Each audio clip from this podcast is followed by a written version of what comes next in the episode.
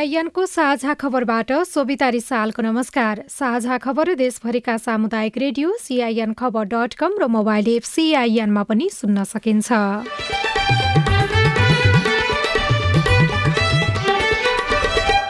बागमती प्रदेशका मुख्यमन्त्री पाण्डेले विश्वा पाण्डेलाई विश्वासको मत प्राप्त आर्थिक अनुशासन पालना गर्ने र फजुल खर्च घटाउने प्रतिबद्धता प्रदेश नम्बर एक को नामाकरण हुने सम्भावना यो कार्यकालमा न्यून दुई तिहाईले मात्रै यो नाम पास गर्न सक्दछ। मुख्यमन्त्रीको रूपमा मैले त्यसको पहल कदमी लिन्छु र प्रमुख प्रतिपक्षी दलको समेत सहमति भएन भने पुग्दैन। सत्ताको साँठगाँठमा संसद विघटन बदर भएको एमाले अध्यक्ष ओलीको आरोप। सर्वोच्चका तीनजना न्यायाधीशहरू आजबाट इजलासमा फर्किए। कानून व्यवसायको आन्दोलन भने कायमै। क्रियाशील सदस्यता विवादमा काङ्ग्रेसको पार्टी कार्यालयमा अनसन जारी। प्रजातान्त्रिक पार्टीमा विधान अनुसार कार्य गर्नको लागि एक सय नौ दिनसम्म यहाँ अनसन बस्नु परिरहेछ पार्टी कार्यालयमै। यो लाजस्पद कुरा हो। नेपालमा रेडियोलोजिस्टहरूको अभाव। सरकारले आफूहरूको सिपलाई कदर नगरेको रेडियोलोजिस्टहरूको गुनासो। आज देशभरबाट चार सय पच्चीस जना कोरोना संक्रमित निको भए। पाँच थरको मिक्लाजुङका पहिरो प्रभावितलाई खाद्यान्न अभाव। यहाँ सम्बन्धित वडाका वार्डक्षलाई दोकानमा भएका चाहिँ सापटी या किनेर वितरण गर्दै गर्नु भनेर मैले पालिकाभित्रका सबै वडाका वार्डक्षले जिम्मेवारी दिइसकेको छु। र अफगानिस्तानमा भोकमरीको अवस्था झन बढ्दै। बङ्गबन्धु फ्रेन्डसिप कप अन्तर्गत नेपाली महिला क्रिकेट टोली बङ्गलादेशसँग पराजित।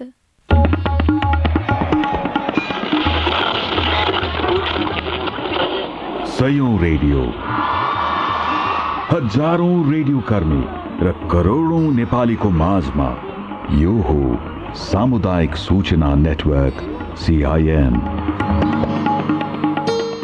हाल सहकारी संस्थाको संख्या करिब साढे चौतिस हजार पुगेको छ। गाउँ गाउँमा पुगेका सहकारीले बचत गरेको रकमलाई उत्पादनमूलक क्षेत्रमा खर्च गर्न नसकेको भए सहकारी मार्फत आर्थिक समृद्धि हुन सक्ने थियो। जम्मा भएको बचतलाई सञ्चालकहरूको स्वार्थमा खर्च गर्ने परिपाटीको अन्त्य गरी उत्पादनमा प्राथमिकता दिन सके मात्रै सबै सदस्यले फाइदा लिन सक्छन्। अब खबर सुशीला श्रेष्ठबाट।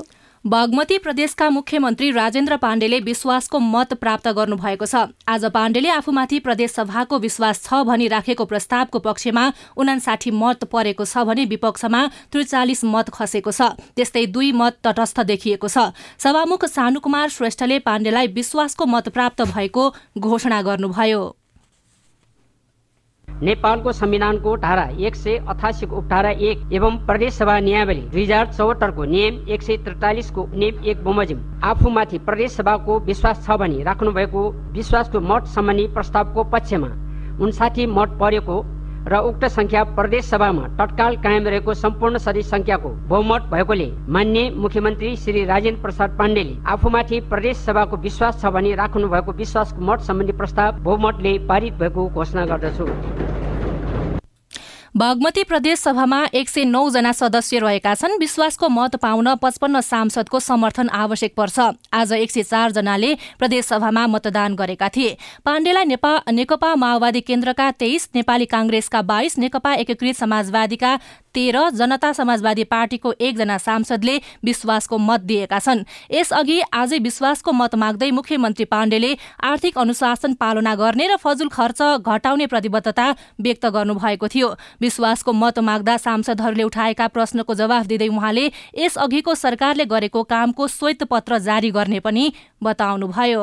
यस प्रदेशको हैसियत माथि उठाउन, प्रदेशका सम्पूर्ण मान्य सदस्यहरूको स्वाभिमान उच्च बनाउन, प्रदेशलाई प्राप्त स्रोतको सही सदुपयोग गरी जनपक्षीय मागलाई सम्बोधन गर्न, फजुल खर्च घटाउने र प्रदेशको आमदानी बढाउने काम गरी प्रदेश गौरवका कार्यक्रमलाई सम्पन्न गर्न ध्यान दिने प्रतिबद्धता पनि व्यक्त गर्न चाहन्छु। सबै मान्य सदस्यहरूसँग विश्वासको मत मलाई प्रदान गरेर सहयोग गर्नको लागि हार्दिक अनुरोध गर्न चाहन्छु।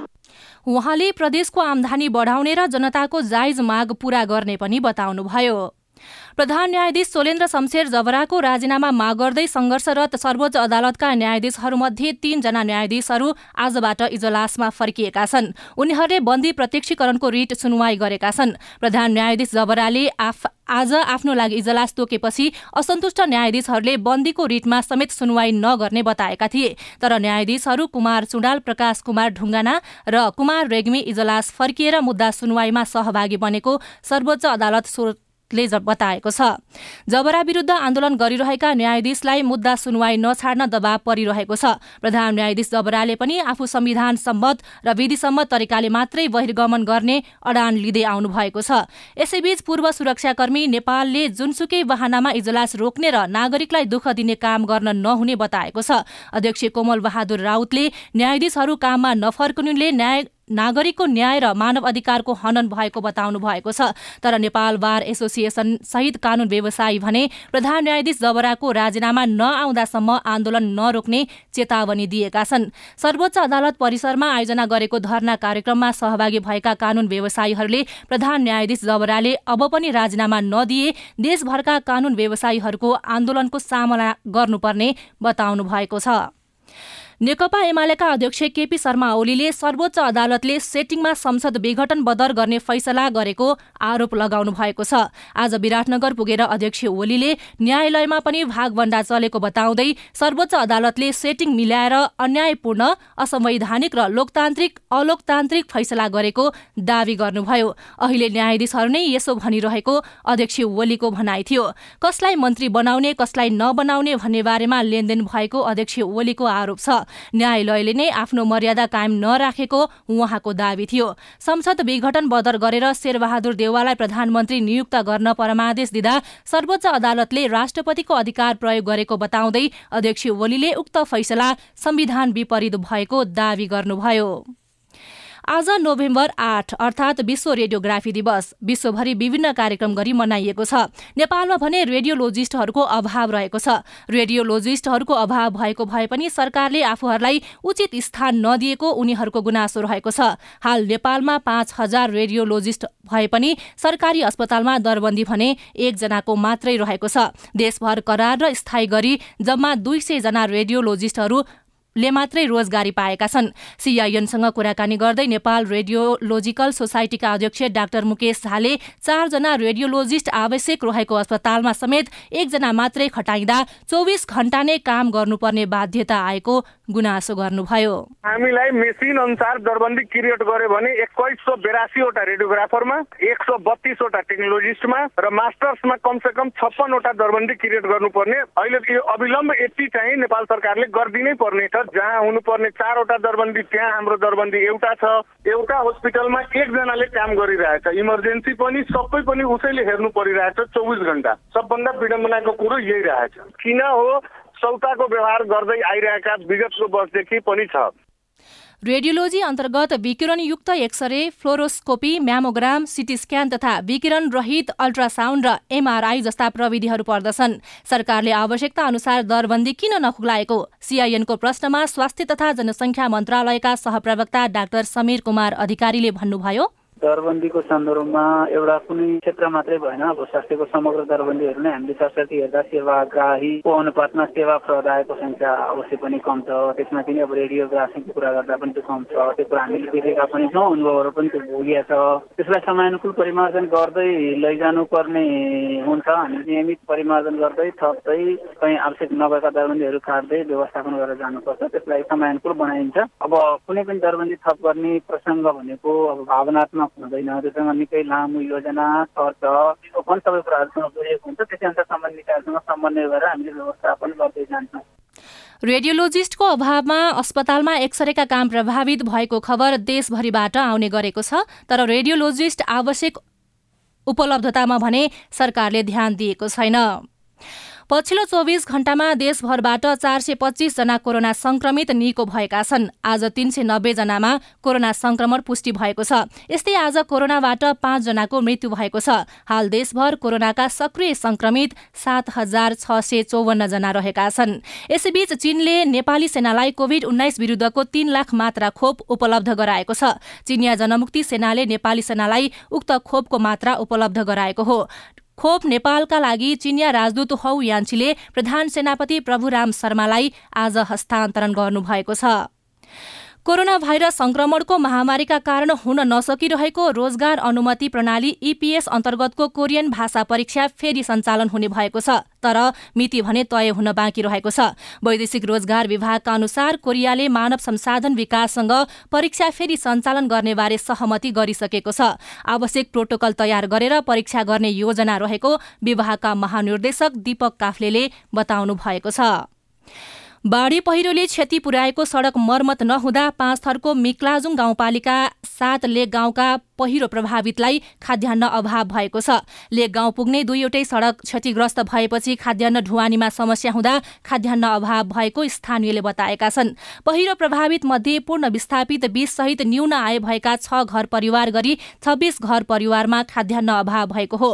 खाद्यान्न पुर्याउन गाउँपालिकाले वडा अध्यक्षलाई परिचालन गरेको र नजिकका बजारबाट खाद्यान्न बोकेरै भए पनि वितरण भइरहेको गाउँपालिकाका अध्यक्ष अमर राज माखिमले सी आई एनसँग बताउनु भयो। बाटो भत्केको कारणले गर्दा त्यो ठाउँमा हामीले राहत पुर्याउन सकेका छैनौं। त्यहाँ सम्बन्धित वडाका वार्डक्षलाई त्यहाँ भएका दोकानमा भएका चाहिँ सापटी या किनेर वितरण गर्दै गर्नु भनेर मैले पालिका भित्रका सबै वडाका वार्डक्षले जिम्मेवारी दिइसकेको छु। हामीले जुन राहत विपद कोष भनेर राखेको थियौँ त्यहाँबाट दिने तरिकाले एउटा सूचक बनाएर जिम्मा दिएछौँ। उहाँहरूले कहाँबाट हुन्छ प्रत्येक वडाका वार्डक्षले त्यही अनुसार राहत वितरणको लागि हामीले निर्णय गरेर जिम्मा दिएका छौँ। साझा खबरमा खेल खबर। Bangabandhu friendship P K S P cup अन्तर्गत नेपाली महिला क्रिकेट टिम आयोजक पी के एस पीसँग पराजित भएको छ। बंगलादेशको पी के एस पी मैदानमा आज भएको खेलमा नेपाली टिम घरेलु टोली बंगलादेशसँग पाँच विकेटले पराजित भएको हो। टस जितेर पहिले ब्याटिङ रोजेको नेपाली टोलीले अठार दशमलव तीन ओभरमा अल आउट हुँदै पैंतालीस रन मात्रै जोड्यो। जवाफी ब्याटिङ गरेको बंगलादेशले छयालिस रनको लक्ष्य पाँच विकेट गुमाएर बाह्र दशमलव चार ओभरमा पूरा गरेको थियो। सुशीला श्रेष्ठ।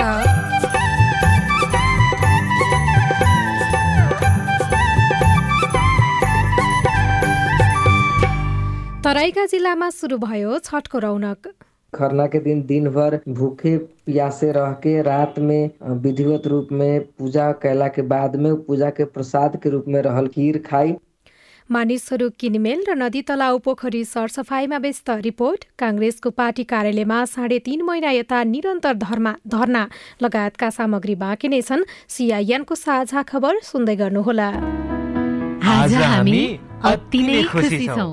हाम्रो घरमा आज नातिनीको आगमन भएको छ।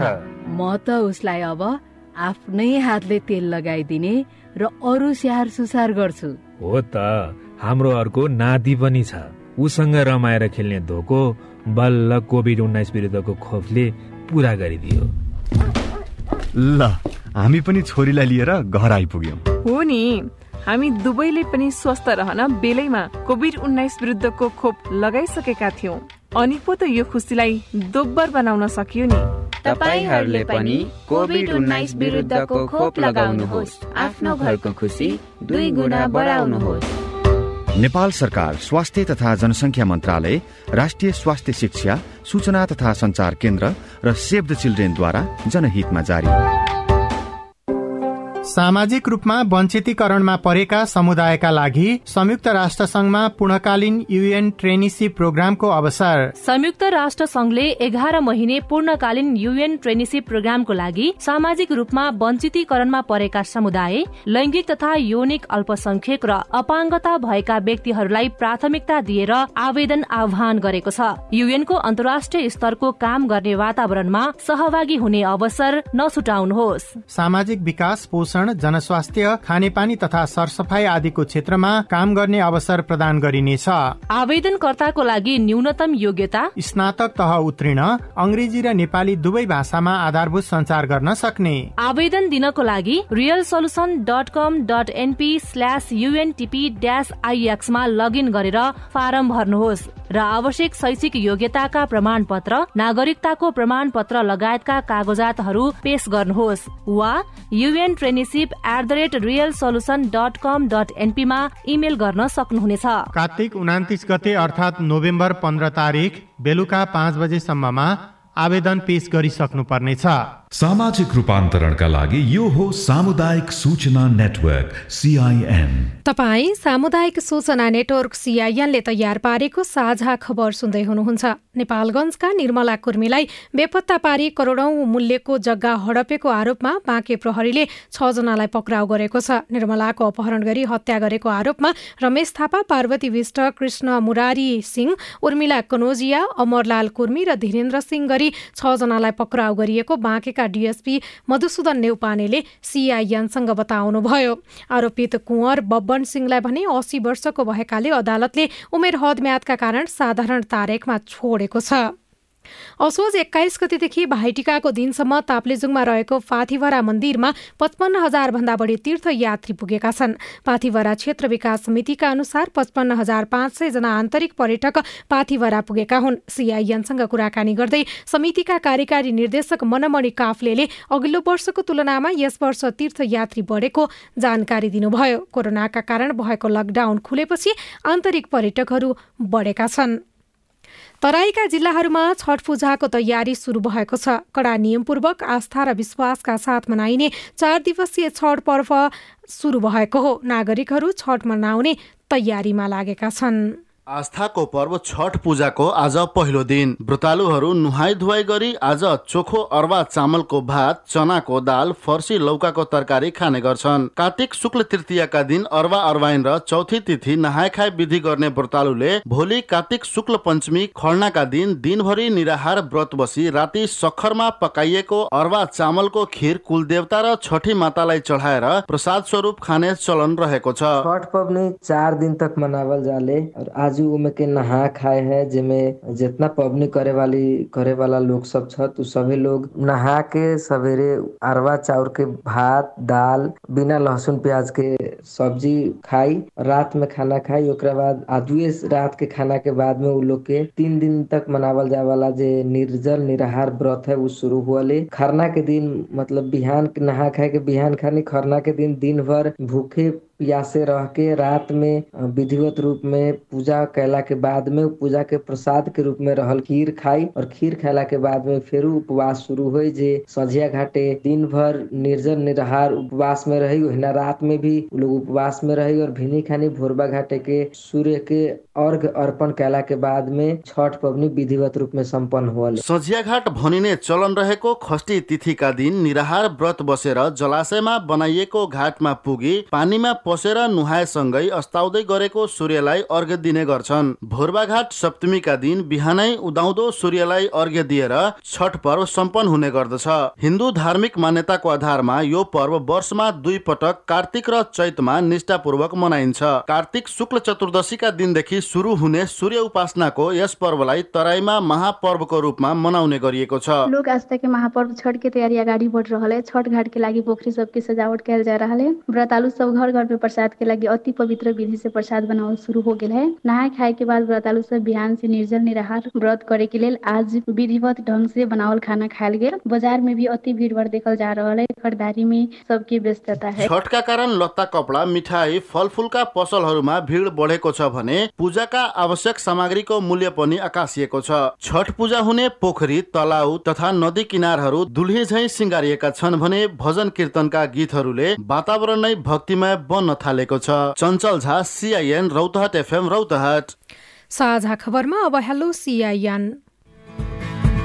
मेरो नाम विवेक रोकाया, राजकोट नगरपालिका वडा नम्बर पाँच राणा गाउँबाट। राणा गाउँको लडे खोलादेखिको कुलो चाहिँ पाँच सय रोपनी जग्गाको कुलो चाहिँ पाँच वर्ष बित्दै लाग्न सक्दा पनि अहिलेसम्म यसमा योजना परेको छैन। यो योजना कहिलेसम्म पर्छ सोध्न चाहन्छु जनप्रतिनिधिलाई। धन्यवाद। तपाईँको प्रश्न हामीले कालीकोटको राजकोट नगरपालिकाका प्रमुख काँसे चन्द्र बराल सामु राखेका छौं। रोकाजीलाई अब धन्यवाद दिन चाहन्छु। लडे खोलादेखि राणा गाउँको भनेको जो कुलो छ त्यो त थुप्रो कुलोहरू हामीले तलदेखि माथिसम्म लडे खोलाको रेन्जमा बनिराखेका छ। त्यसो भएर उहाँले भने जस्तो कुलोको त अब अहिले यो वर्ष पर्ने हो। अब अरू कुलोहरू तलदेखि माथिसम्म सबै बनिराखेका छ। अब कर्मशत कर्मगत योजनाभित्र भए हुनाले यो वर्ष कार्यान्वयन हुन्छ। नरेन्द्र राज जोशी, पुर्चौडी नगरपालिका नौ तल्लादेबाट बोलेको छु। पुर्चौडी नगरपालिका ढोल्यामोडदेखि आठसम्मको सडकलाई नगर प्रमुखज्यूले चुनावको बेला पाँच वर्षभित्र कालोपत्र बनाउँछौ भनेका थिए। अहिलेसम्म त्यो किन कालोपत्र भएन र रोडहरु सफाई पनि भएको छैन? तपाईको प्रश्नको जवाफ दिदै हुनुहुन्छ बैतडीको पुर्चौडी नगरपालिकाका प्रमुख रणबहादुर कुँवर। कालो पत्ते पाँच वर्ष नगर्छु भनेर बहुवर्षीय ठेका खोल्या छ। ठेकदारले चाहिँ गाडी पहिरो आएर चाहिँ उनले चाहिँ अलिक काममा ढिलासुस्ती गरेर हामीले पटक पटक भनेको छौँ भने ठेकदारलाई पनि जानकारी गराए के हो कता कस्तो भयो भने जानकारी गरे राम्रै हुन्थ्यो। अब त्यो काम चालु हुनुहुन्छ उहाँले चाहिँ बिजुली रोडको बारेमा धेरै जिज्ञासा हुनुहुन्छ। फोन गर्नु भन्दा पनि प्रत्यक्ष नै हामी सबै बिजुली गराउनु नि त। म दिलीप साई दैलेख आठबीस नगरपालिका पाँच पिपलकोटदेखि हाम्रो वार्ड कार्यालयदेखि तल खिड्कीज्यूला बजार क्षेत्र आसपासमा नेपाल टेलिकमको नेटवर्कले काम नगर्ने भएको हुँदा त्यहाँका सेवाग्राहीहरू प्रभावित भएका छन् र यो सेवा सुचारू गर्न सम्बन्धित निकायको ध्यान आकर्षण गर्न चाहन्छु। तपाईको प्रश्न हामीले दूरसञ्चार कार्यालय दैलेखका प्रमुख शिवप्रसाद आचार्यलाई सोधेका छौं। टावर सम्बन्धी हेर्ने हाम्रो शिक्षक कार्यालय र प्रादेशिक कार्यालय नेपालले हेर्छ। त्यहाँका सेवाग्राहीहरूले हामीहरूलाई खबर गरे पनि हामीहरूले त्यहाँ बारम्बार ताकेता गरिरहेका छौँ।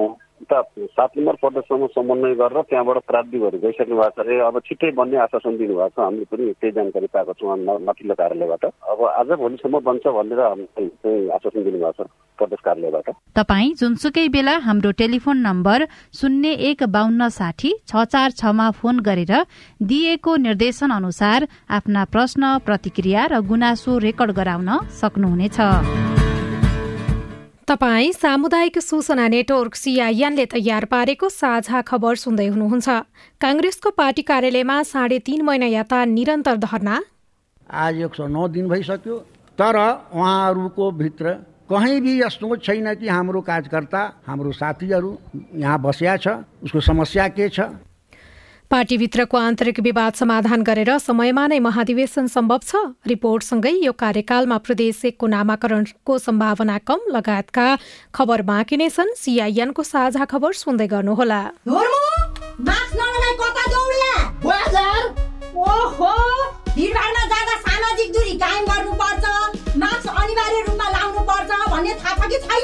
यसरी हेलचेक्राइ गर्दा कोरोना लाग्यो भने के हुन्छ?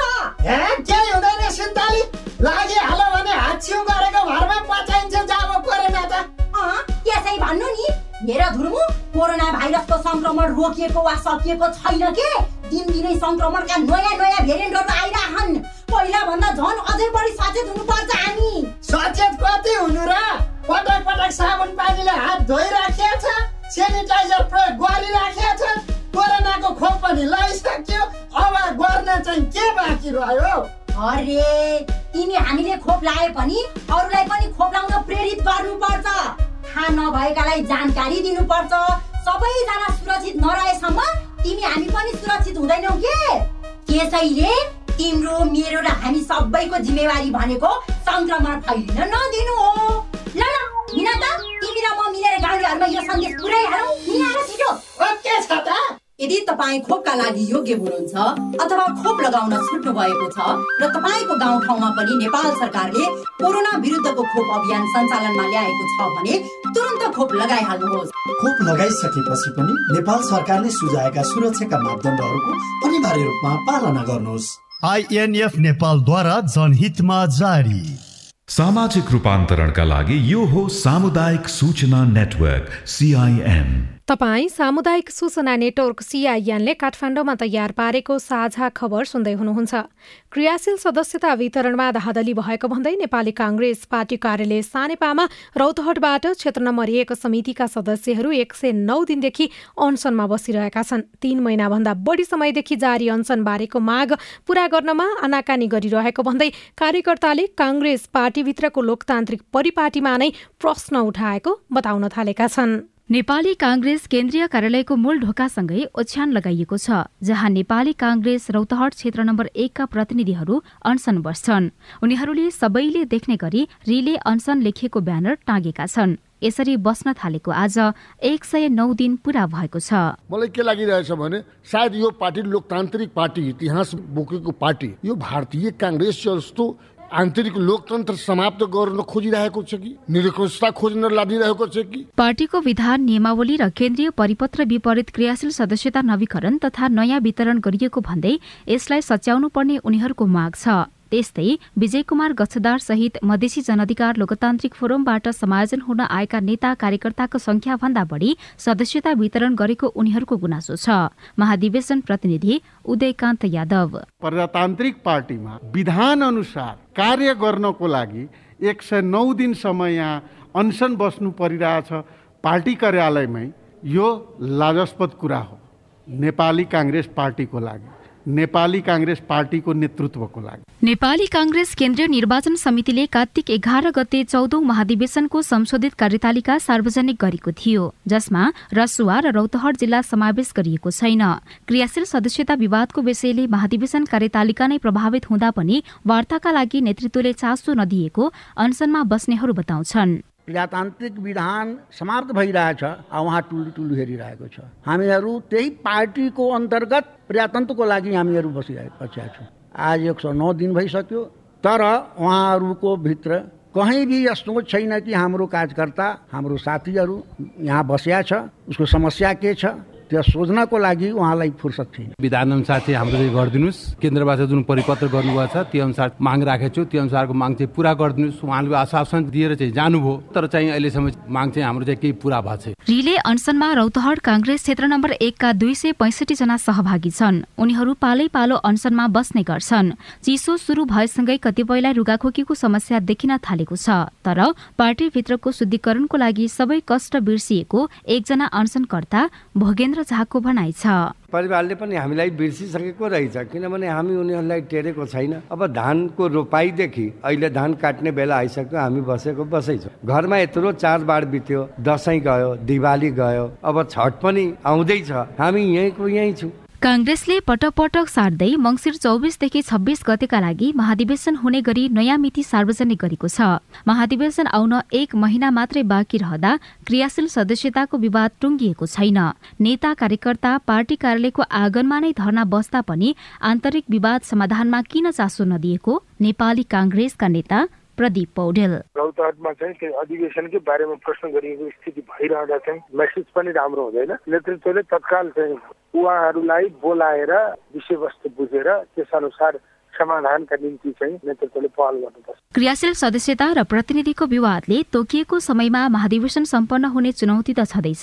तीन महिना लामो अनसनलाई समेत सम्बोधन गर्न नसक्नुले कांग्रेसले पार्टीभित्रको प्रजातान्त्रिक परिपाटी गुमाउँदै गएको कार्यकर्ताको गुनासो छ। उषा तामाङ, सीआईएन, काठमाडौँ। सत्ताको नेतृत्व गरेको नेपाली कांग्रेसको पार्टी कार्यालयमा असन्तुष्ट नेताहरूको धरना चलिरहँदा प्रदेश नम्बर एकका नागरिक आफ्नो प्रदेशको नामाकरण नभएकोमा असन्तुष्ट छन्।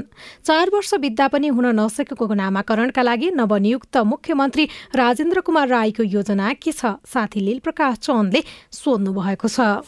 चुनावी घोषणा पत्रमा बहुपहिचानको कुरा थियो, अहिलेको पार्टी एमालेकै चाहिँ निरन्तरता भएको हुनाले मेरो मान्यता बहुपहिचानको हुने कुरा राखेको हो। त्यो बहुपहिचान भनेको के हो? पहिचानको कुरा गर्नु बित्तिकै यसमा किराँतसँग अरू कुनै जोड्ने कुरा हो। किराँत कोशी, किराँत सगरमाथा यो जोड्ने कुरा हो। सहमतिले पास हुने कुरा भएको हुनाले त्यही अडान राखिरहनु पर्छ भने त नहोला। कम्तीमा पनि दुई तिहाईले मात्रै यो नाम पास गर्न सक्दछ।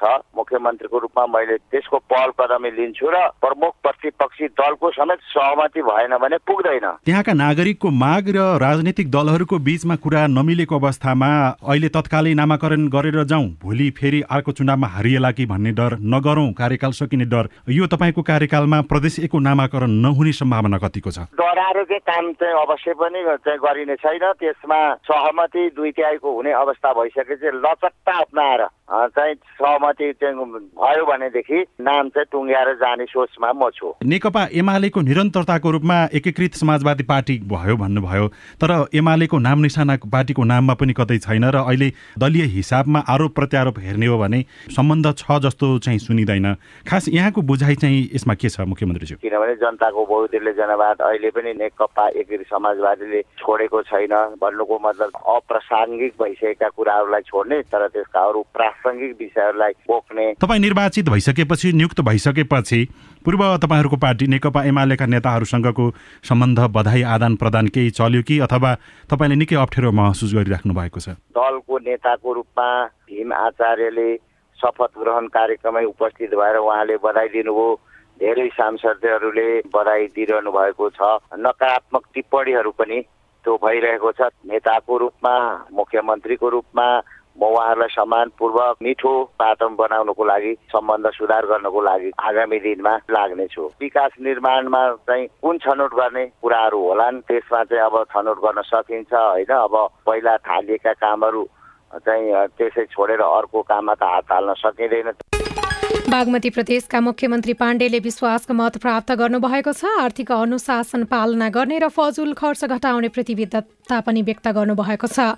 प्रदेश एकको नामाकरण हुने सम्भावना यो कार्यकालमा न्यून देखिएको छ। सर्वोच्चका तीनजना न्यायाधीशहरू आजबाट इजलासमा फर्किएका छन्, तर कानुन व्यवसायको आन्दोलन भने कायमै छ। हवस् त आजलाई साझा खबरको समय सकियो। प्राविधिक साथी सुभाष पन्तलाई धन्यवाद। भोलि कार्तिक तेइस गते बिहान छ बजेको साझा खबरमा फेरि भेटौँला। अहिलेलाई सोभिता रिसाल पनि बिदा हुन्छु। नमस्कार, शुभरात्री।